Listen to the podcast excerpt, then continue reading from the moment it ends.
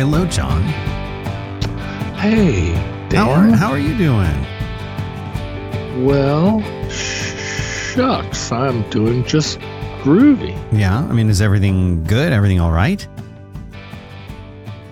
Well, sure. I mean, I can't think of uh, I can't think of anything off the top of my head that isn't going just uh, just fine. Good, good. Mostly, mostly. How about yourself? Things going fine? Yeah, I mean, everything's good. I can't, uh, I can't complain here. And that Oh, about does go. it, I think, Well- for for today's show. Well, what do you th- what do you think? I mean, that's pretty good. That's it. We, uh, Nothing new to of report. that, nothing to talk about. Done. yeah. Yeah, yeah. All right then. All right. Well, Great. I'll Well, talk have- to you. have a uh, great rest of yeah, your talk day. to you in a week. Okay then. Oh boy. Yeah. Yeah. hmm So I assume just- I, I take it you're well. Everything is good with you. You're healthy. Family's healthy. I seem to be. I seem to be. You know, I'm somebody that uh, that doesn't have complete confidence in his health. Ha- haven't for a long time, and I don't. I don't know. I Don't know if that is. Honestly, you know, I I never thought I was an anxious person, Hmm. and so I would never, for instance, have attributed the fact that I that I don't have complete confidence in my health. I would never have attributed that to anxiety until, well, honestly, until I just brought it up now and thought, huh, I wonder if, well, you know, I was laying in bed this morning, kind of half asleep, and I, and the thought occurred to me, maybe I'm in fine health. Yeah. And I, and I lay there and thought about it for a while, like, hmm, well, all right. What would the evidence for that be? And it seems like, you know, I'm kind of doing the, uh, I'm kind of living that path where you, you sort of eat whatever you want, whenever you want, and you exercise uh, regularly enough, and you sort of never have had any major illnesses, and Mhm. bobble along. Not since the since the uh, quarantine, I haven't gotten sick, haven't gotten any common colds from anybody. So, you know, I feel a little bit of malaise at all times, and Mhm. might have a low grade infection going, No. but uh, you know, just like a constant one that I've had since I was nine Mm-mm. for instance, and you know, a little you know, minor mental illness and And, you know, that's the that's kind of your claim to fame is the mental illness thing. well, I don't know if I'd call it a claim to fame. Well, I mean, don't don't be modest. You know, I mean, it's something you've got, and people know you as the guy who helps out other people with that. And I think it's, you know, it's it, you've already got an illness. I remember in the book and movie The World According to Garp. Have you read or seen this movie? yes, in I, I this is a little bit of a spoiler, uh, but early on when Garp is uh, in the process of buying his home for him and his wife, they're looking at a house and they think it's okay, but they're not totally sure about it. And as they as they stand out on the front lawn looking at the house, a small sort of Cessna type plane crashes into it. mm-hmm. And he turns to the real estate agent and says, We'll take it. And his wife and the real estate agent are both sort of shocked and say, well, What are you talking about? And he says, It's it's disaster proofed already. This is you're never gonna have something like that happen twice. And maybe that's why you're in such good health and why you can go on a cruise during COVID 19 and have no effect on at all. You're healthy, you're, because you've already got this thing that you're schlepping hmm. around on your shoulders that it, that's enough for one man. You don't need to be burdened with anything else. That's my theory. I cannot think that that is that that is true because I know so many other people that have that have uh, some of my uh, burdens and also additional burdens. But are they not- as important to the world as you are? I dare say no. Oh yeah, it's not as random as having a Cessna crash into your house. I'll just put it that way. hmm Mm. Is that coffee? But- you got coffee? I just made a little coffee. Yeah, it's not quite. It's not, Not yesterday's coffee that you've reheated in the microwave.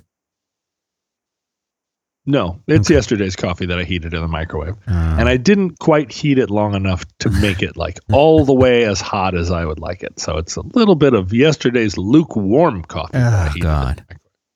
you know, I feel like that's your punishment for using yesterday's coffee.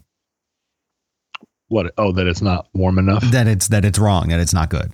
Because Oh, there's so many punishments. whenever a, either of my kids, if they bump their elbow into the wall, if they trip, if they stub their toe, if they drop something, I always Mhm. say, "That's God punishing you." Oh, that's good. You're a fun dad. I'm, le- you know, I'm leaning into that more recently. Uh-huh. And what are they being punished for? It's up to them to figure it out. Only they Oh, know. that's Only God it's between them and you. God. And then you just you throw your hand up, and then you turn turn on a heel and walk away and leave them sitting. Yeah, and Oh, sometimes I'll say, "What for?" I'll be like, "That's between you and God, isn't it?" Oh, you're becoming a Jewish mother, Dan. well, I gotta, I gotta work on that, but yeah, step by step, you know. Yeah, wonderful. I'm uh, uh let's see what is, what have I been doing? You know, my kid now uh can't play with her friends because their parents have all flouted quarantine. Oh yeah, And so she's here, no no escape valve and she is climbing the walls. And it's happening right at a time when you know, I've been going along pretty well with everybody living here in the spare bedroom kind of not not needing, I guess, or getting any real alone time except for the the stuff that I used to get many years ago when after everyone goes to sleep, I wander the halls like the Phantom of the Opera. Like I get alone time at night, but not really. I was used to a lot more space and reflective hours. I haven't seemed to need it for the last several months because the quarantine had a novelty to it and we were all in this ship together and right. you know, let's work on our times tables or whatever. But just in the last week to 10 days, I have suddenly needed about 20% more time where someone is not physically climbing on me and punching me in the neck. I've just needed a little bit less company. And it's much harder for me to find it now. Um, especially relative to the to the decade that I had all of that time and space that I needed and more in abundance. And I guess the last few days I haven't been down in my ravine, so I haven't had the I haven't had that kind of time alone that's been my working time. And yeah, yesterday I was like, I'm going to my room. hmm You know, and I'm just living in I'm living in this this house with her mother Yeah. and I have a room Mhm. that's basically my all my worldly possessions. Yeah. And I went in and and shut the door and lay down on the bed and my daughter left me alone for 10 minutes and then cracked open the door and said, "You've been in here for 10 minutes." And I was like, "Out. I need more than 10 minutes." And she said, "I'll be back in 10 minutes." oh my God. And every 10 minutes, she like rang the bell. It's been 20 minutes. And I said, It hasn't been 20 minutes because you bothered me at 10 minutes and it all resets. Right. It resets. You you've now still only had ten minutes, Only 10 minutes. And if she I comes down another ten minutes, you still only had ten minutes, and you need another reset. Yeah. Yeah. And then she came back and she was like, When you're when you're done being alone, will you come out and look at this Lego tower that I built? And I'm like, it reset again. Hmm. so yeah, I Yeah. whew, the walls are starting to close in. But Mm. but again in the sm- in the smallest possible way not not in any way that um like i have not had a like a any kind of reignite of any real problems i Right. really worry about people that that have a tenuous sobriety or or were hanging on by a thread or have were you know in a in a period or time in their life where they were already struggling going into this I, I worry for the people for whom this is not a healthy state this quarantine isn't a healthy state for them. And then on top of that, they they had some other thing going on that was a danger. Because I honestly, if I well, if I were still drinking and doing drugs, this quarantine would be not very good because I would just there's nothing a drunk wants more than an excuse to just sit and drink all day. Right, I mean, and this is this is literally- making it so like you kind of have to stay at home and you've got to Oh. drink if you're going to drink. Like now you're drinking alone by default. Sure, it's like, well, why not start drinking at ten in the morning, and and especially if you don't ever have anywhere to be. Uh, so I, I I I super worry about people that are that are just living in a in a state of. I mean, they're because the thing is, they're not complaining, right? They're not the ones that are like, open up, I need to get back to the world. They're just like, as long as the supermarket sells booze, but um, but their quarantine is not a space where uh you know it's not a clean room. And you know i'm always worried about alcoholics. I'm always worried about drug addicts.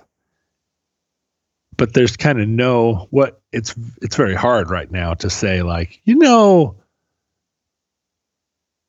try going to an online aa meeting. That's that's a challenge. It's a challenge to go to a meeting in a church basement, but it's a real challenge to go to, I think, to an AA meeting on the computer and and feel the connection you need to feel. So I think about that Yeah. because those are the people I don't I don't know what it's like to be an extrovert who can't stand this. I I I can't imagine wanting right now to go to a bar.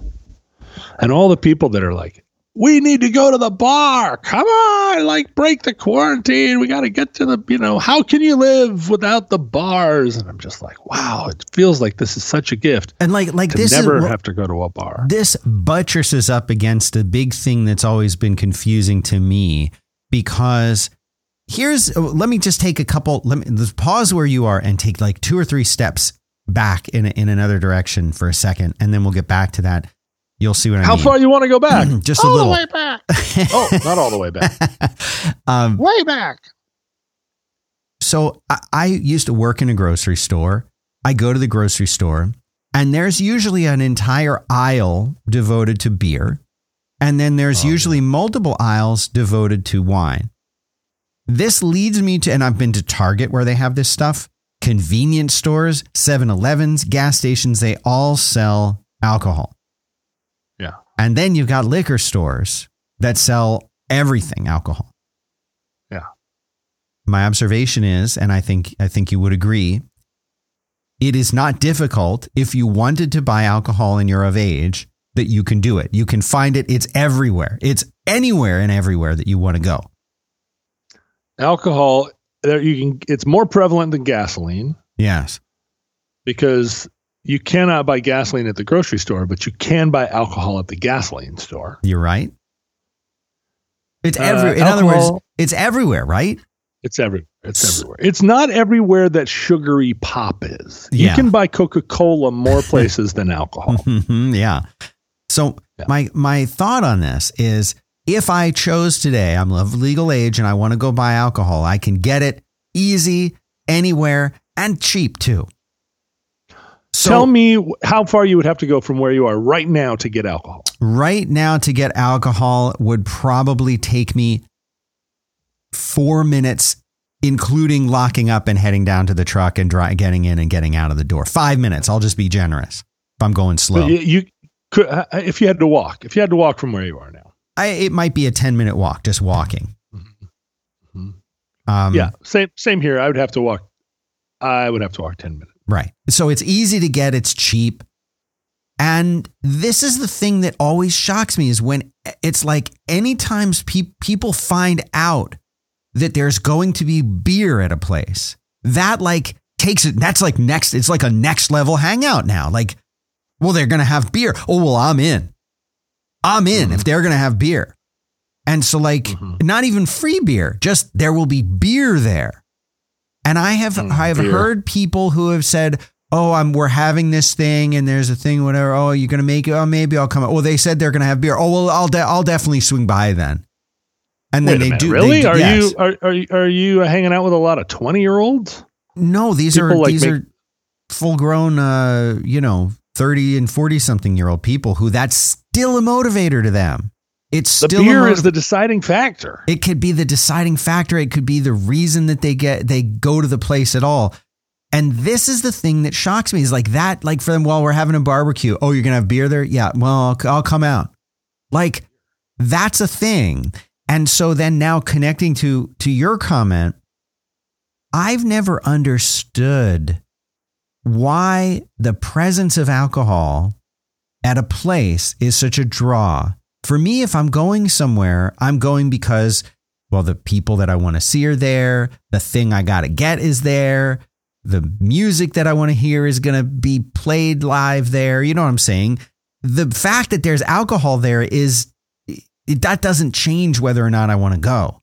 And it doesn't increase the likelihood or decrease the likelihood that I'm going to go somewhere Mm-hmm. and and but for a lot of people this is like a real thing and and you've heard about the problem that we we had in Texas when things reopened here where people lost their minds and all went to the bars and so in all the local news stories that we're hearing right now there are all these stories well they opened the bar, so that meant I could go. I mean, we wouldn't have opened it if it wasn't cool to do it. And so then I got COVID. Now I'm really sick. There's a story, five stories like this every day of these poor, unsuspecting, innocent people who had to flock to a bar that had 500 people in it and are now sick. And I'm like, why did you think it was okay to go? I understand that our uh, our governor said, you know, we've got to open things up. I understand. I'm not I'm not going to get into the debate of whether he was right or not. But Wait a minute, you're not going to get into the debate about whether he was right or not, be- Dan? be- because I don't I don't fly in those circles. He did the thing. What I'm going to talk about is that for the people who went out to those bars, shame on you for going to the bars, whether they opened them or not. Legally, that's that's on you as the individual. Just because they're open doesn't mean you have to go. Mm-hmm. And that's the thing that's like, what's so, and this is what I want to ask you, Jim, what's so irresistible about a bar that hundreds and hundreds of people are going and now getting sick? And we're now having the highest, uh, in, the highest contagion rates that we've ever had in Texas because they opened this stuff up. What's the allure Well- to it? What's the allure to, that's at a bar? You can get a hook. You want to hook up with somebody, you can do that on, on Tinder really easily. So it can't just be that. I can I can say there's a percentage of people who don't use Tinder who are going to a bar to hook up with people, of course. But what's what's I- going on? I don't use Tinder. I, that's I don't I don't I don't understand how Tinder works exactly, but I can only speak for people who have a problem with alcohol. I Yeah. because I don't understand what it's like to be someone who doesn't have a problem with alcohol. I never had that experience. I Right. knew those people; they were around. You could you could point to them and say like, "Seems like that person doesn't have a problem with alcohol." They Mhm. came and they had a couple of drinks and they went home and they went to work in the morning. Right. But in terms of having a pr- any kind of problem with alcohol, and I don't even mean be an alcoholic, you can have a problem with alcohol and not be an alcoholic. hmm But if you have a problem with alcohol, one of the big uh, one of the big challenges in your day is to find a reason to drink, because it's the rare person who no longer who has given up so entirely uh, that they no longer feel like they need to offer anyone a reason to drink. And I'm Mhm. talking about even to themselves, right? Like, and this is the whole business of what you know, you don't drink before noon or something, as though at noon it's a reason to drink. Oh, it's noon. it, that's that's generally and widely accepted as a time when you have a you, you have a reason to drink. It's noon. And you it's part of the whole culture of drinking and doing drugs that you say, "Well, I lost my job, and so I've really earned a drink." or I got a new job. I've earned a drink. You know, it's you're you are putting you're putting alcohol in place of both celebrating and mourning. And more than anything, it's just like going to the bar is a is a kind of it's a circular sort of excuse generator because you don't go to the bar for the drink. You go to the bar to see your friends. You go to the bar to hear a band. You go to the bar to socialize and be, you know, that's where the life is. And that's, you go there to live. But then once you're there, well, you're in a bar. It's a reason to drink. It's not that you go there to drink and the and the band is secondary. Oh no, you go there to see the band it's just then you have a reason to drink. Well, going there is the seeing the band is absolutely you're just doing it to have a reason to drink or or, or anything you do. That I think is what people who have a problem with alcohol are experiencing mm-hmm. is and and and the problem with being sequestered is uh, gradually you don't have to you don't have to offer anyone a reason to drink. Unless i mean you're probably if you are in quarantine with a spouse and that spouse it does not have a problem with alcohol and every time you go to the refrigerator they're like you're not getting a drink are you? I mean you know this is going to be a real marriage ender for some people. Mm-hmm. but people that don't have a problem with alcohol i don't know i don't know why you would go to a bar rather than go to a museum. Um unless it is that uh, that dating is easier. I guess alcohol is a is a, uh, a, a disinhibiting agent, and maybe you don't have confidence unless you've had a couple of belts under. You know, this all feels like some stuff that you read in a 1950s Playboy. Mm-hmm. Like, have a drink and loosen up. I don't know. The other night I was uh, I was working on a, a, a genealogy project that just occurred to me to work on. And I worked on it well into the night. And I realized later that there's something very, very, very middle aged about staying up all night working on a genealogy project. yeah, I and, can't think I have anything more middle aged than that, actually. Yeah, and and and uh, to to try and picture myself at the age of 25, I think I would have been very interested in what I was finding. Mm-hmm. You know, my my genealogy little project was I was discovering interesting things. And when I was 25, if you'd sat me down and told me all these things, I would have been like, "Oh, cool, cool." But if you'd said, "Join me, join me tonight over at the genealogy library or go to the bar,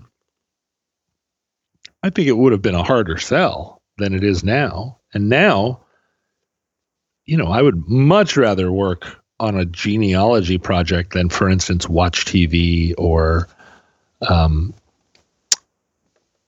or do eh, do anything that it. I mean, it's a it's it is it's a, a diversion in the same way that watching TV is, but I guess I'm all the way to a kind of middle age where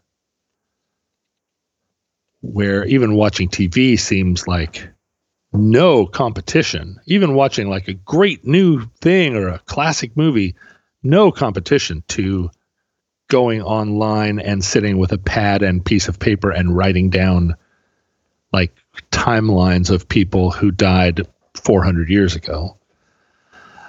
So I don't know. I'm I'm probably the fact that the um, that the quarantine is working so well for me. I think I think there's abundant evidence that it's because uh, because I'm like well on the way to being a granddad. You know, just in in every in all the spirit. um, like if if I smoked, I would I would have trans uh, I, I would have you know migrated to being a pipe smoker by now. Right.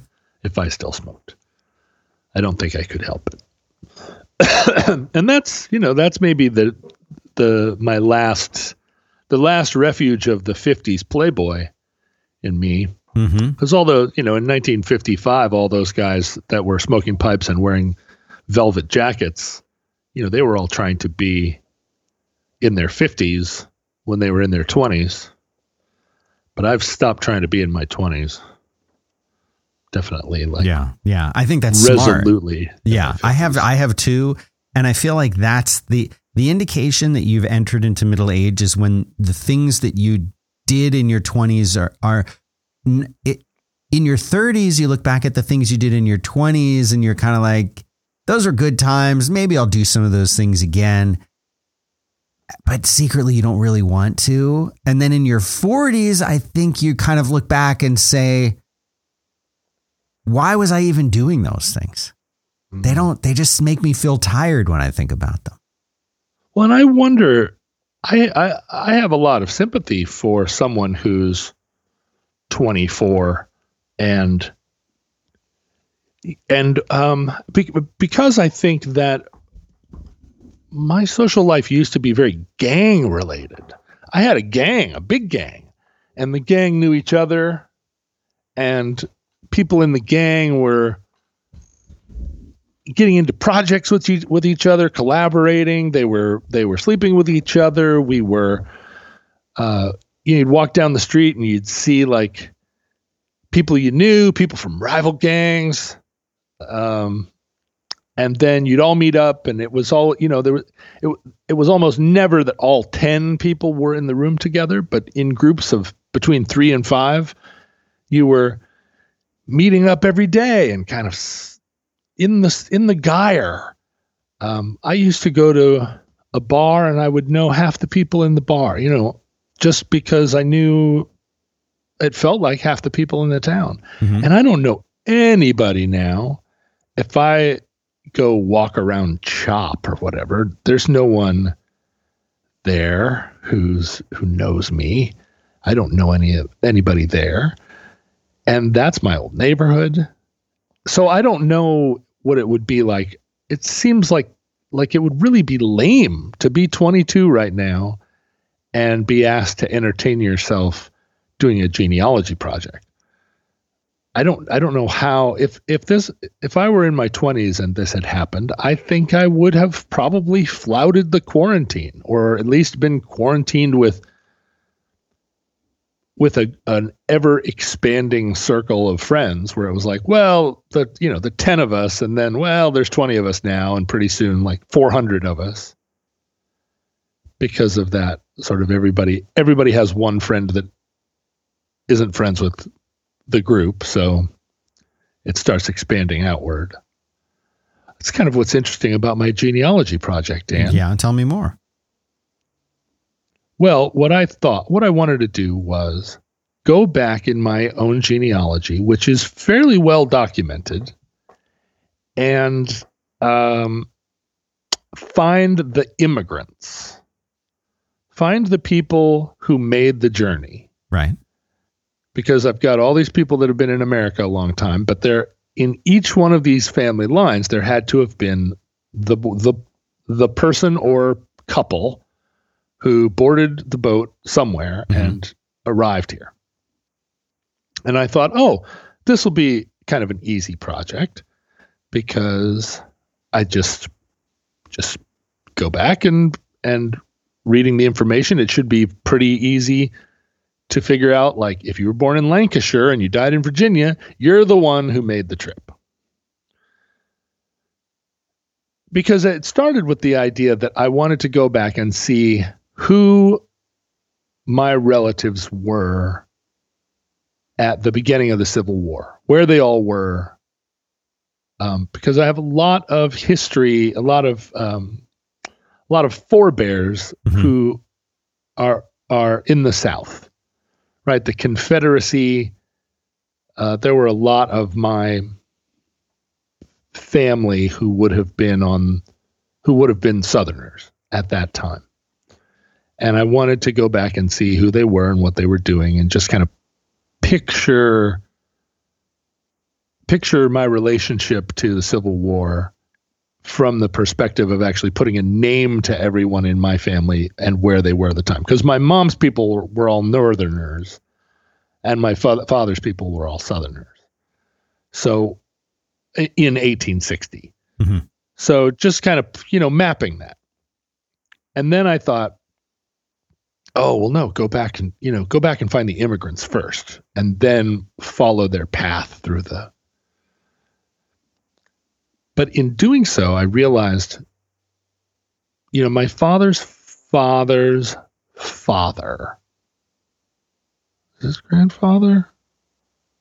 I think so. I think my my father's grandfather what and his wife emigrated from Wales in 1860. Uh, and so you know that was pretty easy to to find the the line there because it wasn't that he, it, he didn't immigrate from Wales and marry someone here. He and his he and and my great grandmother both emigrated from Wales and then married once they were here. Met and married in America, but they were both from the same part of Wales. That's funny. So I was like, did they not? They did, I'm assuming they did not know each other in. Didn't know one another. No they were young. They were both young when they came, you know, early teens or mid teenage years. And they got here and probably were were living in some Welsh diaspora or diaspora and met met within it, you know, like, oh, you're from Wales? Here, this person's from Wales. But then in in tracing the other branches of my family, you know, almost all of them have been in America for a long time. And so going back with each successive generation, you know, the number of relatives just expands in this well, in a crazy way. And when you think about genealogy, you kind of vaguely know that. But when you actually try and map it, you're like, well, wait a minute. Now I'm dealing with 64 people. Now I'm dealing with what, 128 people? Like, how did I get this far back? And unfortunately, a lot of my people arrived in America a long time ago. So much so that it it became a Herculean task hmm. to note to to to find and note the immigrants. And I got to, you know, I got I, I covered both sides of a piece of paper with the people that I could find, and I had only made a dent and I kind of like like a lot of those projects that you think, oh, this will be a fun afternoon. It turned into four days, and the and the end was nowhere in sight. And I kind of just the air went out of me. I felt like this has got to be a thing that somebody's written a program to be able to do. Why am I sitting doing this longhand? Somebody's got to have uh, some app that could grind through this. And so I spent a lot of time looking for that, and I couldn't find it but it did set me it did set me in motion on a kind of churning, a kind of thinking that I like to do about how we all got here and what what it's all about. I know that a lot of people don't, probably most people don't have um, their genealogy mapped out quite as extensively as I do, just because I have older relatives who started working on this in the 60s who collected all the family Bibles back when there were still family Bibles and did a lot of this work so that I mean I think my mom's grandmother was doing genealogy in the 1940s. So I have all the I have all the stuff, all the resources of all these people who've worked harder for me. And I've talked to some friends. I was talking to a friend last night, and she said, "Well, my grandmother immigrated here from China, and there are no records of any kind." And she married a guy who immigrated from Italy, and there are no, as far as I know, no records there. So I don't know anybody older than my grandparents. And don't feel confident that there's any way to discover them and I think that that's fairly common. I think I think that's um, I think that's fairly. I don't know about universal, but it's. But in looking at my own history, it does, it is applicable to everyone because I may be able to find 200 ancestors, uh, and you may not, mm-hmm. but doesn't mean you didn't have them. and and if I if I can find them and put a name to them, if I can find somebody and somebody that I'm that I can trace a direct relationship to that was born in 1350 and not only can I find them but I can locate their grave it means that you are also that close to someone from then. You just don't know the you just don't know the succession of names but look you know locating even at the level of like your eighth great grandparent which is pretty far away but it's not really. It's pretty close. You know, my fifth great grandfather was my father's grandfather's great grandfather. And that's a knowable, like my father knew his grandfather, and his grandfather, if he didn't know his great grandfather, he certainly heard a lot about him from his father, who, for, you know, who, and that was his father's grandfather right? It's just a few, it's just a few grandfathers away to, in my case, be back to the American Revolution. Yeah. So, I mean, my fifth great grandfather, I just discovered two days ago. I, I had never, I I think I'd probably even read it, but I'd never known it. My fifth great grandfather, my father's grandfather's great grandfather was in the first U.S. Congress. No way! And you just found that but, out? Yeah, he was in oh, the oh, Congress so cool. that passed the that passed the Bill of Rights. Like there were Amazing. only. And you just found Congress, this out. You just now found hmm? this out. Two days ago. This seems like the kind of thing you would have known about and been really excited about, like forever. It does. I am very excited about it now. I knew that he was the governor of Virginia in colonial times, but I didn't realize he was in the first three Congresses. Um, he was he was a he was a congressman from Virginia when there were only nine states that had ratified the Constitution.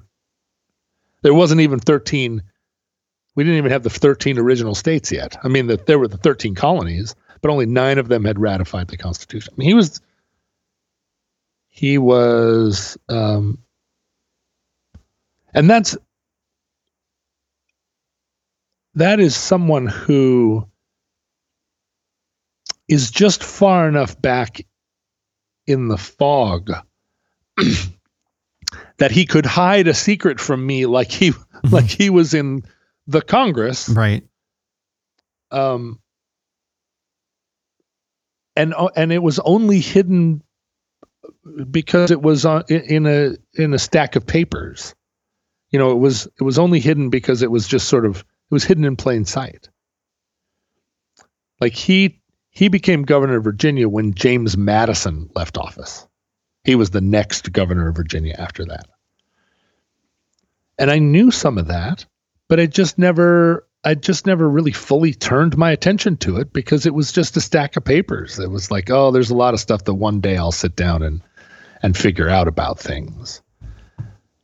Uh, and I guess this quarantine and at the age of the ripe old age of 51, this is the moment. This is the moment that I sit down and, you know, and right. Come up, come up from the basement staring at a piece of paper. And my daughter says, what are you looking at? And I'm like, did you know that your sixth great grandfather was in the U.S. Congress in 1789? And she goes, I don't know. I don't, I don't, you're the worst dad I've ever even heard of. And I'm like, no, no, no, seriously, sweetie, come back. Let me tell you, here, there's a painting of him.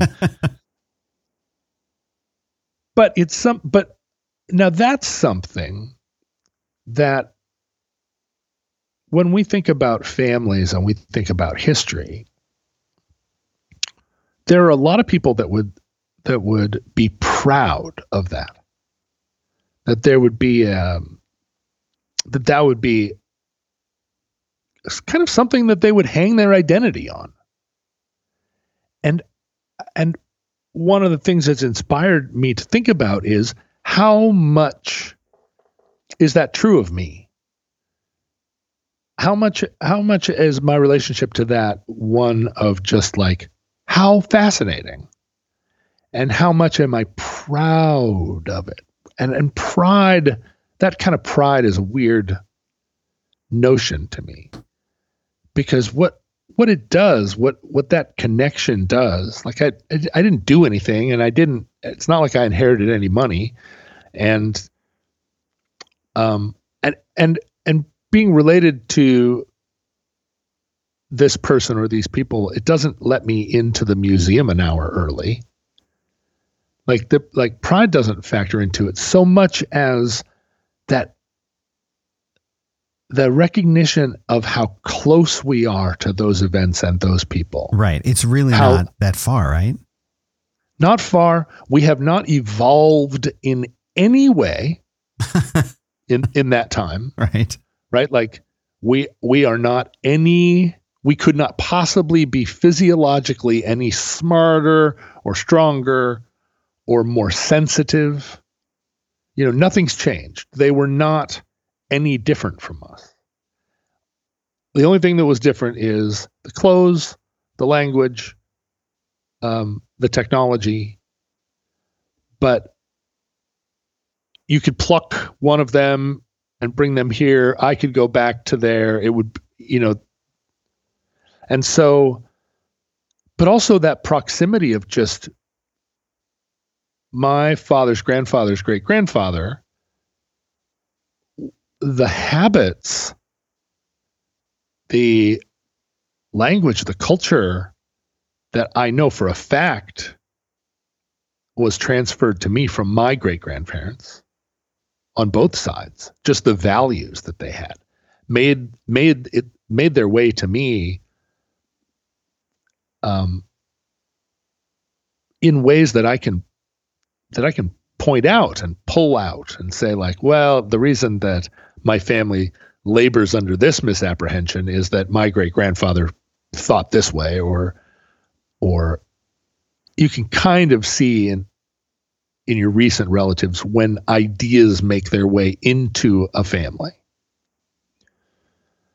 But you cannot see past probably your great grandparents unless your family you know unless there's a historic record that can say like, well, maybe one of the reasons you think this is that your family, you know, like you have ancestors that that came across the middle passage in the slave trade. So there's going to be stuff that affected you or your great great grandparents were from Portugal. And so although to look at you now you just seem like an American, you've got this Portuguese influence in the way that you think about seafood or you know it's it's hard to parse we all think about it and we we generalize it like oh i'm irish that's why i like potatoes or whatever. And it's like how much of you is irish really? Turns out that it was it was one set of great grandparents that were irish. You're actually not any more irish than me or you know dan you're probably as much irish as that. Maybe not. But you decide that that's going to be a defining quality. That's the thing you're going to be proud about. You know, that's the kind of you're going to wear a Celtics jersey because your great grandparents were named O'Malley. Mm-hmm.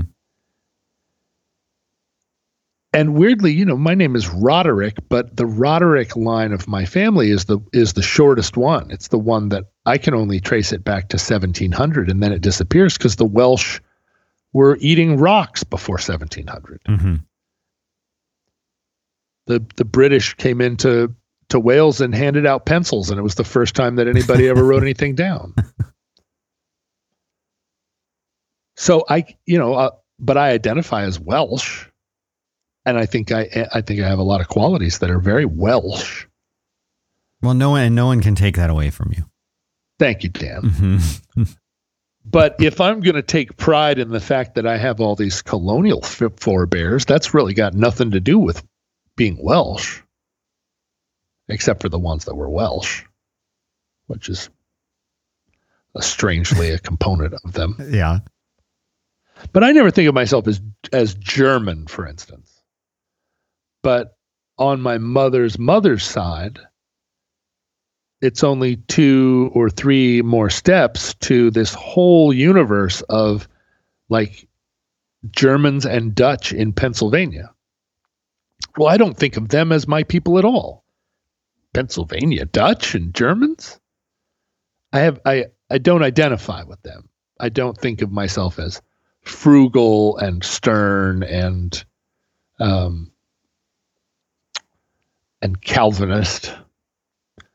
But in fact, I am fairly frugal Mhm. and even a little stern. Mm.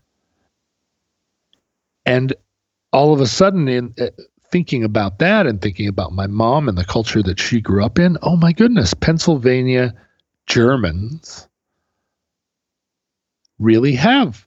There is cultural history in me. I do feel those echoes.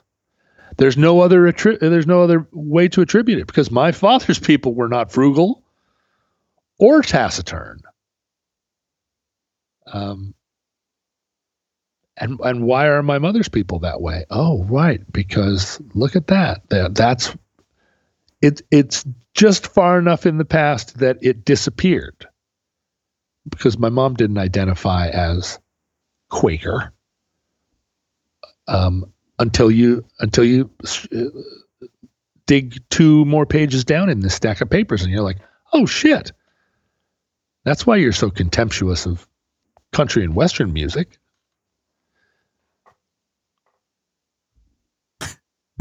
Because you know, it just, just, just if we just, if you just knew your great grandmother's great grandmother, we're, you know, we're like all wearing black hats Uh, yeah. Yeah. riding riding in in uh, horse and buggy.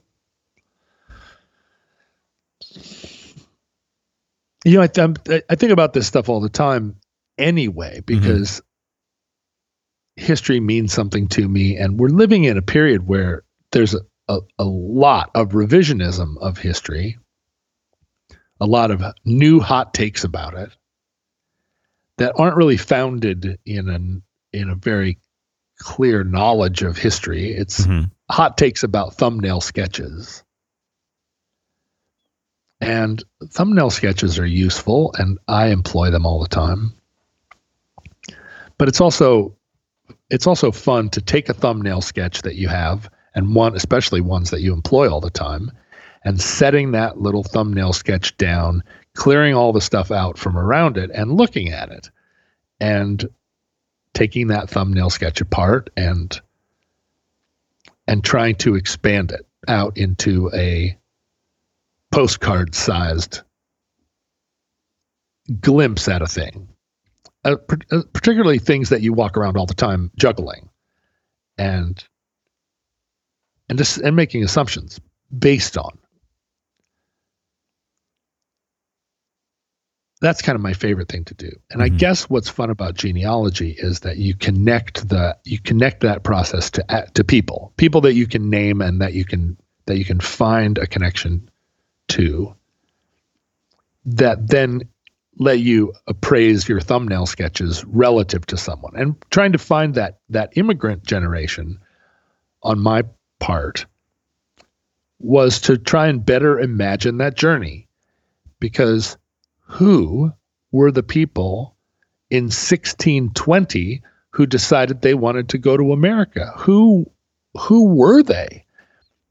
Um how how could how could that many people have made that decision?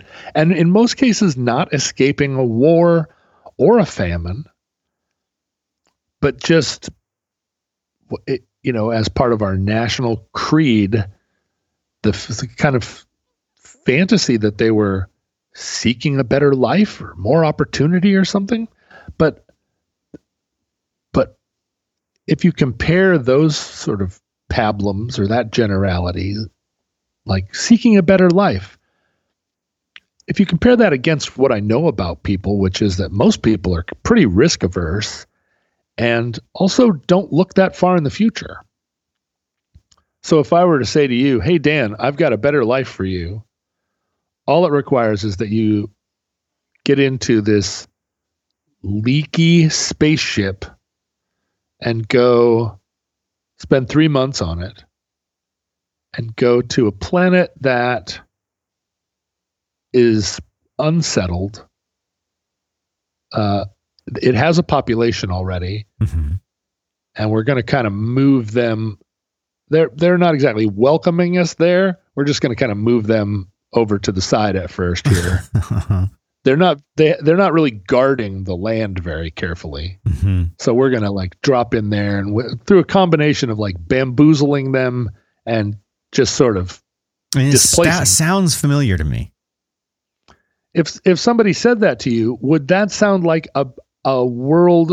Would that sound like better opportunity enough that you would say, "Huh, yeah, all right, I'll take my family and everything I own and and embark on this journey because that sounds better than this."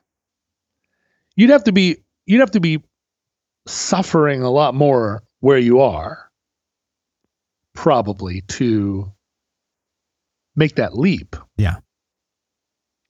Especially when you landed in planet X and found that basically what you'd done is sign yourself on for a lifetime of total toil. Yeah, really. Sounds horrible. Yeah. But in looking back uh, through this, through just this sort of cursory few days of searching, I, I have this, I have this extremely long list of people that did it all about the same time. Like I don't understand what was so magical about being born in 1620 born between 1600 and 1620 that, that that this sort of generation of people put that many people on boats and sent them across the Atlantic. What, the hell they were all doing here at the at the time 1640 Maybe where they were coming from wasn't so good either. That's the other thing. It's like you're we're thinking about this in terms of today and like your house in Seattle with running water and electricity and uh, internet connection and a phone, and you're thinking of going to like Planet X. But if you're if if Planet X isn't that much different from the like life and toil that you have anyway in that time period, I mean, nobody really had it that good in 1600. It all kind of sucked. yeah that's got to be true you know and i'm just thinking like this was like a step down but it would be the step down from like we lived in a, a five room house well we you know now we live in a three bedroom condo like it's it's not a huge thing like it would be for us to try and like till the land for the first time after like spending 20 years in front of a computer writing you know python or something Yeah, right what is python uh, is that a, a trendy operating system? programming language oh it's trendy Well, Oh. it's it's been trendy for a while now, but it's it's one of the one of the ones that the kids like today. dan i have a hard drive that my computer won't recognize Okay, it's full of stuff right. When I plug it in, the computer says unformatted disk. Okay, This just happened recently. and it, you'd used. When was the last time you used it? A month, month and a half. So you used it a month and a half ago, and then you ejected it and set it on your shelf, and now you're trying it again, and it's not working. Correct. Did you have it sitting next to a magnet or anything like that? No, as far as I know. Did anything happen to it? Like, w- did it get dropped or or you know, Might have it- gotten dropped. was it disrespected? Might have been accidentally dropped one time. it is possible that you know something happened to it that caused now so when we think of hard drives we sort of think of this closed box that just has data on it right uh, but inside of it there are a number of different components that are making it do the things that it, it does on the one hand you've got a little motor in there that's that i'm assuming this is a hard drive and not like an ssd drive which means it has a little motor that actually spins the plates inside of it that allow the data to be written and read from from those little spinning plates. Like think of it as like little records or little CDs inside of there that are magnetic and can have the data written to them. And so mm-hmm. what can happen if it were to be dropped, that doesn't actually mean that the data is gone. It means that the circuitry or the mechanism or some of the things around it uh, maybe aren't working correctly anymore. It doesn't necessarily mean that all that data is lost, although it could also mean that all the data is lost on there. Was it just porn on there or something you need? Oh, so much porn. No, now when I put it in, it says the disk you inserted was not readable by this computer. Right. And it wants to format it, right? Well, the three options are initialize, yeah, ignore, format. eject. Yeah. You could, there's a couple things that you could try yourself. There's software that you could use, both um, built in Mac software as well as additional software that you could use to try to read that. If that failed, there are companies you can send it to that can do data recovery that can actually like take the drive apart, find out which part of it isn't working, and and in all likelihood recover some of the data on there. Uh, mm-hmm. But you know there are various uh, applications that you can get that'll try to do that for you. Mm-hmm. How how important is this to you? How much money would you be willing to spend on that? Well, you know, I used to plug it in and it would you could hear it spooling up. Yeah. Or whatever. And now it's not making any sound. Mm-hmm. What I did was I used it to back up a bunch of computers and I put a bunch of things on it. I, the problem is I don't remember what's on it. The fact that it's not know, spinning up tells me that it's probably the the little motor inside of there that could have gone bad and that probably if there was a way for you to you know replace that you wouldn't do this a company would do it for you that the data was probably is probably fine that's different from it, the data being corrupted or something horrible going on there but it's not going to be cheap the companies that do this kind of thing are very very expensive um yeah like hundreds hundreds. There, the two things you could try on your Mac to do it. Um, if it's not spinning up, it's unlikely that either of these things would work. Like if you are used to plugging it in and you hear the little thing spin up and it's not doing that, neither of these are going to do anything. But you could try disk utility running that on your Mac and seeing if it if it can do anything. It probably can't. And then there's another application you can buy, which I've been using for like decades, called Disk Warrior. Um, yeah. But most likely, those aren't going to work if it's not spinning up. Those are better with like drives that had data loss or corruption or uh, you know something happened to the data to the data as opposed to the physical hard drive is failing because if it's sounds like that thing just failed and it probably failed when it when it fell that's no good. I mean, what? How much is it worth to you? Well, that's the th- that's the problem with all this stuff. I can't I can't say for sure because, mm. you know, when when when computer people say you got to back up your files, I go, okay, I guess I'll back them up, and you back them up, and then you know when you have three or four different computers that you're all trying to you're trying to migrate different computers to different places and have the same information on all of them in a pre-cloud universe. Move stuff over here and then when you get a new computer you're like oh and i still have these files from that computer and you move them over here and then it's all there. And so i don't know whether this disk has is the one repository of everything i've ever done and the data on it maybe is three entire computers worth of stuff that if it's lost i will never recover even though i can't remember what why i would ever want it. Or maybe it's just full of backups of stuff that i have other places that every time i migrated a computer i took the stuff that i needed and all this is is just is just a bunch of like duplicate Excel sheets from 97. Like honestly, I don't know. And I think it's a thing where if it was 50 bucks, I would do it. If it was a hundred bucks, I don't know. If it's 500 bucks, I don't think I would do it. Well, I But mean, it's- if, if it's if it's important, I can I can I would have to look up the data recovery company that I knew about from years and years ago. I know they're still around, but I'm not going to waste time on the show with that. But I'll get I'll let it I'll let you know, and you you know you'd have to send it to them, and then they Yeah. would like dissect it and get the data back, and then probably send you like either a replacement or a thumb drive or something. But if it's not spinning up, there's not much you can do there. They would need to get Yeah. on their, their workbench and like pull it all apart. You know, it's like eh, the car analogy would be if if you had a car up on blocks and a cherry picker with the engine hanging over it. You know, you've got to have the setup to do that. But if you're if you're like 50 miles away in a parking lot in the rain and it won't start, you know, you're not going to be able to get it to the cherry picker to pull the engine out. You know what I'm saying? So that's what they need to do. They need to do some heavy duty work on that. That's why we need like a, uh cloud uh, backup service as a sponsor. So then you Oh, you could tell a story of how your hard drive died, but it didn't matter because everything was backed up to, you know. To a cloud To- backup server. there you go. Yeah, that's what I need. Yeah.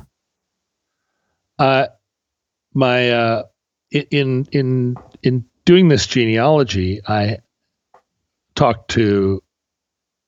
I described this to a friend who said, "You know, it won't be long before your father's grandfather's great grandfather um, will have had a Facebook page." like in in not very many generations if the cloud actually is stable over time and doesn't fall prey to this um, this compatibility problem Yeah. that all the technology of the of the last 40 years fell prey to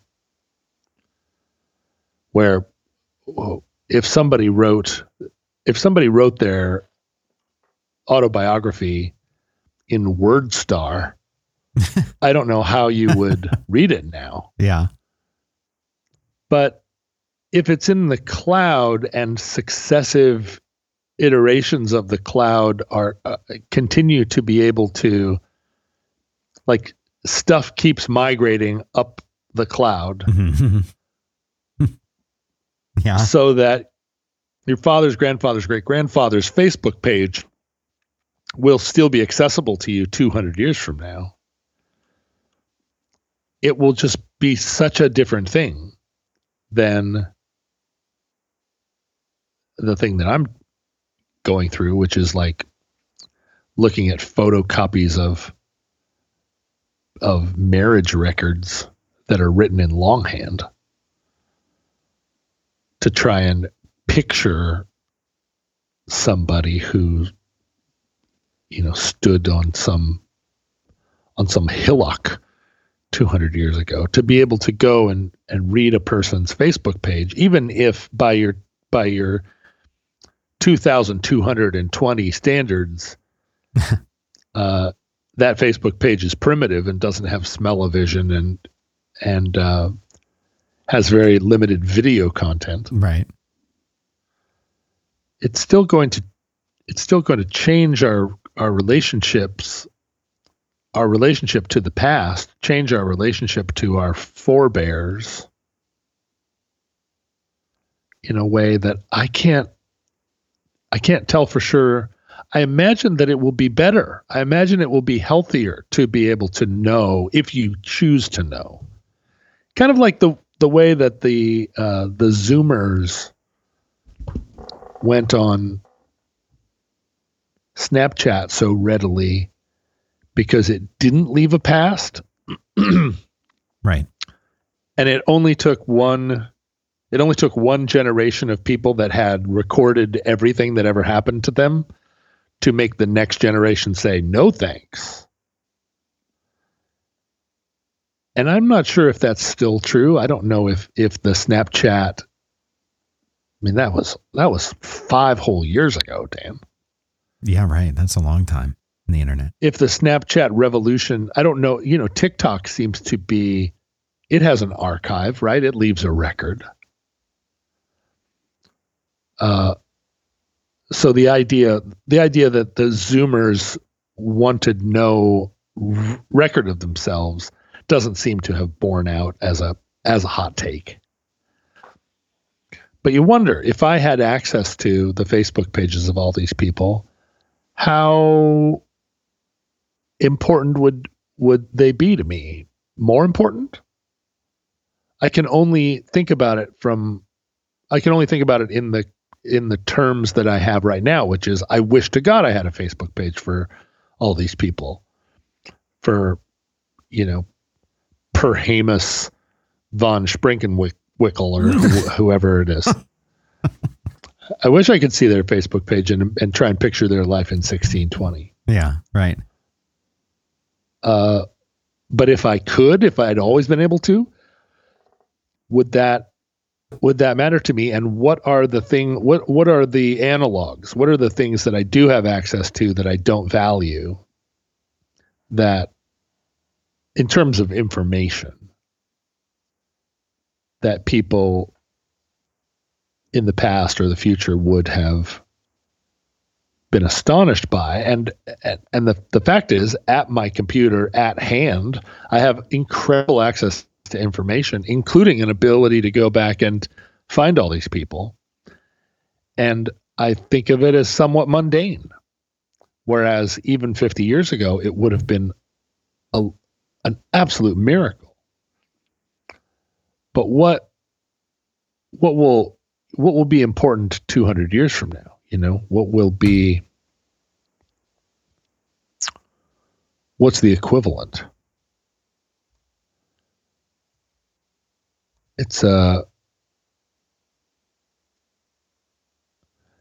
it's maybe the type of thing that you think about when you're 51 years old and you don't think about when you're 25 and Yeah. and if and maybe by the time you're 75 boy it beats me can you imagine being 75 dan I mean, I do It's think about far that. off. I do think about that kind of thing now.